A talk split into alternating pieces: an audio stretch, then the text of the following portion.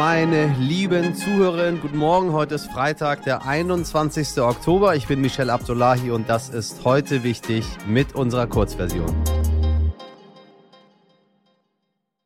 Liebe HörerInnen, bevor wir gleich mit unserem kleinen Nachrichtenblock anfangen, darf ich heute mit einer wirklich schönen Nachricht beginnen. Meine KollegInnen haben gestern stellvertretend für uns alle den Preis der Hans-Seidel-Stiftung entgegengenommen, einen Medienpreis für politische InfluencerInnen in der Kategorie Podcast. Ausgezeichnet wurden informative, sachliche und spannende Beiträge, die Lust auf Politik machen und auf diversen Plattformen der sozialen Medien stattfinden. Meine Redaktion und ich freuen uns wirklich riesig und ich kann Ihnen sagen, liebe HörerInnen, das ist ein riesiger Motivationsschub, denn wir wollen für Sie, für unser liebes Publikum noch besser werden, so sehr wir uns über diesen Preis freuen. Für Sie da draußen machen wir alles.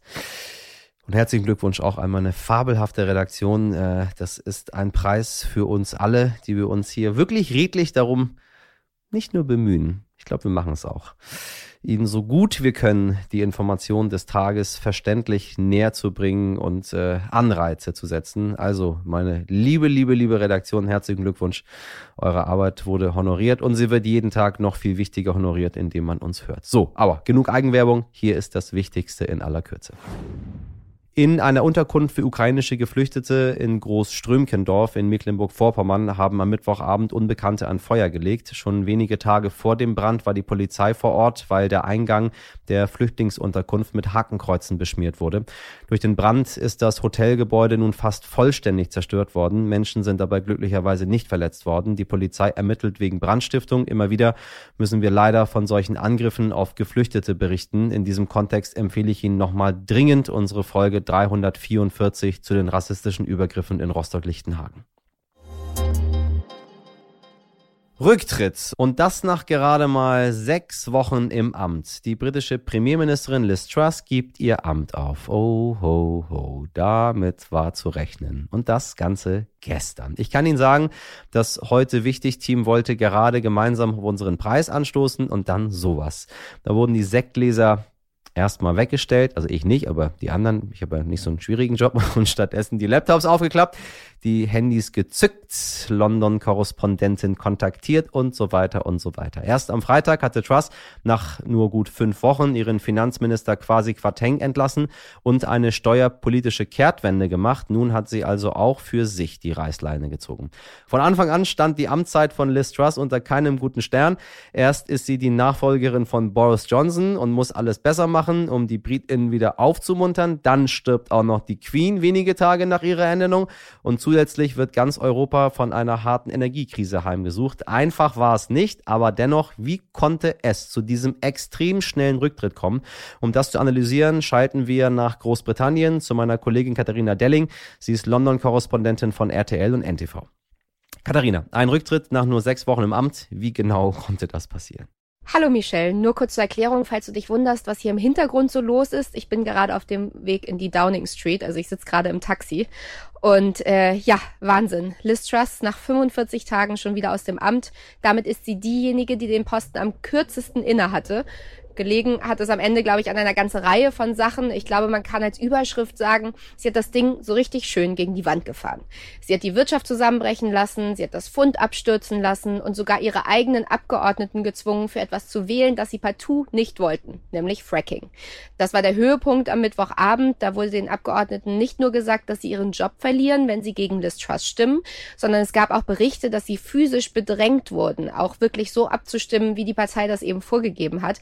Also bei der Abstimmung äh, gehen die ja immer durch so verschiedene Türen und es sollen Menschen durch die Ja-Tür geschubst worden sein. Das geht natürlich gar nicht. Und dann hat sie sich natürlich noch mit ihrer engsten Vertrauten, der Innenministerin Suella Braverman, angelegt. Da ging es wohl um Migrationspolitik und äh, die ist dann ja zum Rücktritt gezwungen worden. Offiziell war der Grund, dass äh, sie klassifizierte Dokumente von ihrem Privathandy ausgeteilt hat. Ähm, aber es heißt, dass es wohl wahrscheinlich deswegen war, weil sie eben Differenzen miteinander hatten, was eben die Migrationspolitik angeht. Und dazu kommt dann auch noch, dass sie die Unterstützung ihrer Abgeordneten im Parlament natürlich nie so richtig hatte.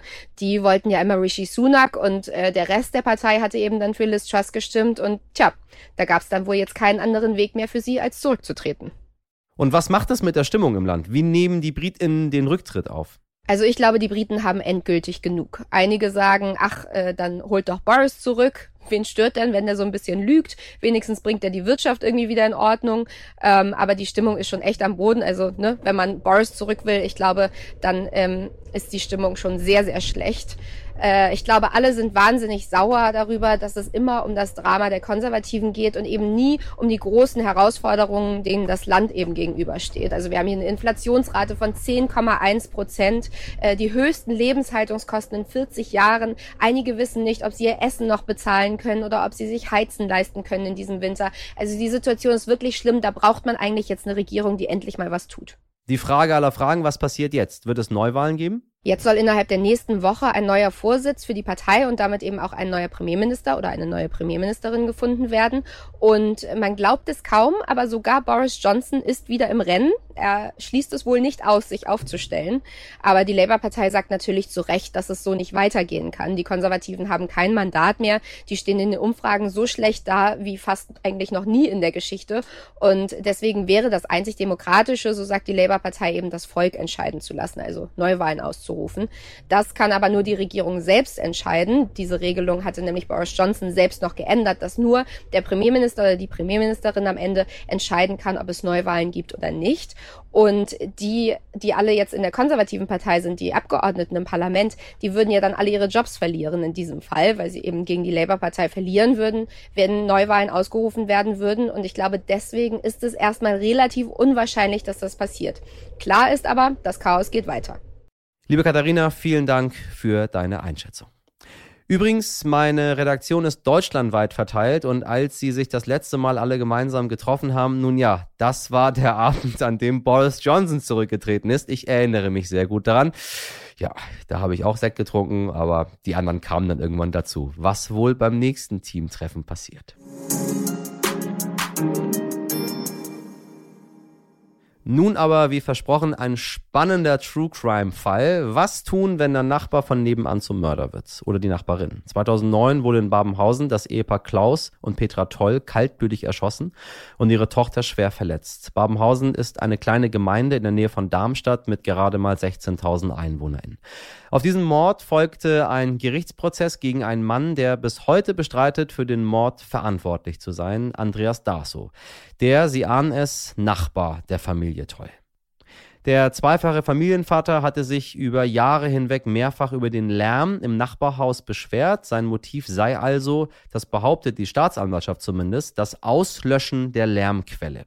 Dafür wurde er aufgrund von Indizien schuldig gesprochen und bekam eine lebenslange Freiheitsstrafe. Doch können Kindergeschrei und lautes Fernsehen wirklich der Auslöser für einen Mord sein oder sitzt vielleicht der falsche Mann unschuldig im Gefängnis? Diese Frage untersuchen die Journalistin Leonie Bartsch und Lynn Schütze seit mittlerweile mittlerweile mehr als zwei Jahren. Falls Sie großer True Crime Fan sind, liebe HörerInnen, kennen Sie die beiden vielleicht aus ihrem sehr, sehr erfolgreichen Podcast Mord auf Ex und Die Nachbarn. Sie haben über diesen besonderen Fall gleich einen ganzen Podcast veröffentlicht und eine Reportage fürs Fernsehen gedreht und heute geben Sie uns einen Einblick in den Fall, zwei Jahre Recherchearbeit und ganz neue Spuren. Guten Morgen, Lin und Leo. Ich grüße euch ganz herzlich. Guten Morgen, schön hier zu sein. Hi ich gucke abends immer sehr gerne alles, was mit äh, Mord und Verbrechen zu tun hat. Äh, das ist so, ist so meine, meine Serie. Ich, irgendwie komischerweise beruhigt es mich. Ähm, ah, das sagen uns alle. Das ist super freaky, weil alle damit einschlafen. Ja, ne? so, äh, euer Podcast äh, ist äh, zum Hören, ist genauso schön äh, wie zum Gucken. Ja. Ähm, Mord auf Ex. Könnt ihr uns einmal sagen, warum, warum das so heißt? Tatsächlich haben wir uns in den letzten Jahren auch ein bisschen weiterentwickelt, muss man sagen. Also wir sind gestartet vor drei Jahren und hatten damals, haben wir gedacht, wenn wir schon True Crime machen, was so hart ist, dann muss man irgendwie dazu auch ein Gläschen Wein trinken. Ah. Und so ein bisschen so mit der besten Freundin auf dem Sofa mit einem Glas Wein erzählt man sich eine Geschichte und denkt so, das kann nicht wahr sein. Mittlerweile machen wir das drei Jahre und äh, jetzt irgendwie immer ein Glas Wein zu trinken, das wäre ja besorgniserregend. Ach, kommt ganz drauf an. Ach, ja, aber ähm, es ist, ist viel Kaffee geworden. Ja, Kaffee auf Ex, Wasser auf Ex, wir sind ein bisschen langweiliger mittlerweile. Ja. Aber die Geschichten nicht, nur unser die, Konsum. Die, die Geschichten, die Geschichten ja. sind krass und immer, ich glaube, so eine Standardfrage, die kommt, ist wahrscheinlich, ähm, äh, könnt ihr dann ruhig schlafen, wenn ihr all diese ganzen Verbrechen seht? Ich meine, äh, ich als äh, eh- ehemaliger Mhm. Jurastudent, äh, der sich viel Strafrecht äh, reingezogen hat und gesehen hat, zu welchen Abartigkeiten der Mensch irgendwie in der Lage ist. Ähm, ja, man kann ganz gut schlafen. Ähm, so, ich, nehme, mal- ich glaube, das bei euch auch so. Äh, meine Frage ist eher, äh, woher kommt diese Begeisterung für, äh, für, für True Crime? Also einmal kurz zu dem Schlafen. Also uns geht's, glaube ich, wirklich genauso wie dir. Das Einzige, wo ich wo ich auf jeden Fall wach liege, und das war zum Beispiel auch letzte Nacht so, äh, sind Cold Ja. Cases. Also ungelöste Fälle, wo man nicht genau weiß. Und das ist vielleicht auch sofort die Antwort auf die zweite Frage. Also ähm, die Faszination an Cold Cases ist bei mir so, dass man das irgendwie lösen möchte. Also es sind ja ungelöste Fälle, die bis heute nicht geklärt sind und wir gucken uns dann irgendwie alle Dokumente an und recherchieren im Internet und versuchen auf irgendwelche neuen Informationen zu stoßen und das ist so ein Antrieb, das ist wie so eine Obsession, so eine kleine Sucht, dass man immer noch mal ein bisschen mehr lesen möchte und noch was rausfinden möchte. Und dann ist ja irgendwie True Crime auch so vielfältig. Also du beschäftigst dich mit der Geschichte der Menschheit, du beschäftigst dich irgendwie mit den Hintergründen von Menschen, du fragst dich auch, hätte ich sowas selber auch tun können? Wäre ich anders aufgewachsen? Hätte ich irgendwie andere Sachen mitbekommen? Und ich finde es so spannend, weil es hat so viele Aspekte. Und es ist natürlich auch immer ja, faszinierend und schockierend, weil du halt wirklich denkst, das sind die schrecklichsten, absurdesten Geschichten, die du je gehört hast und sie sind echt.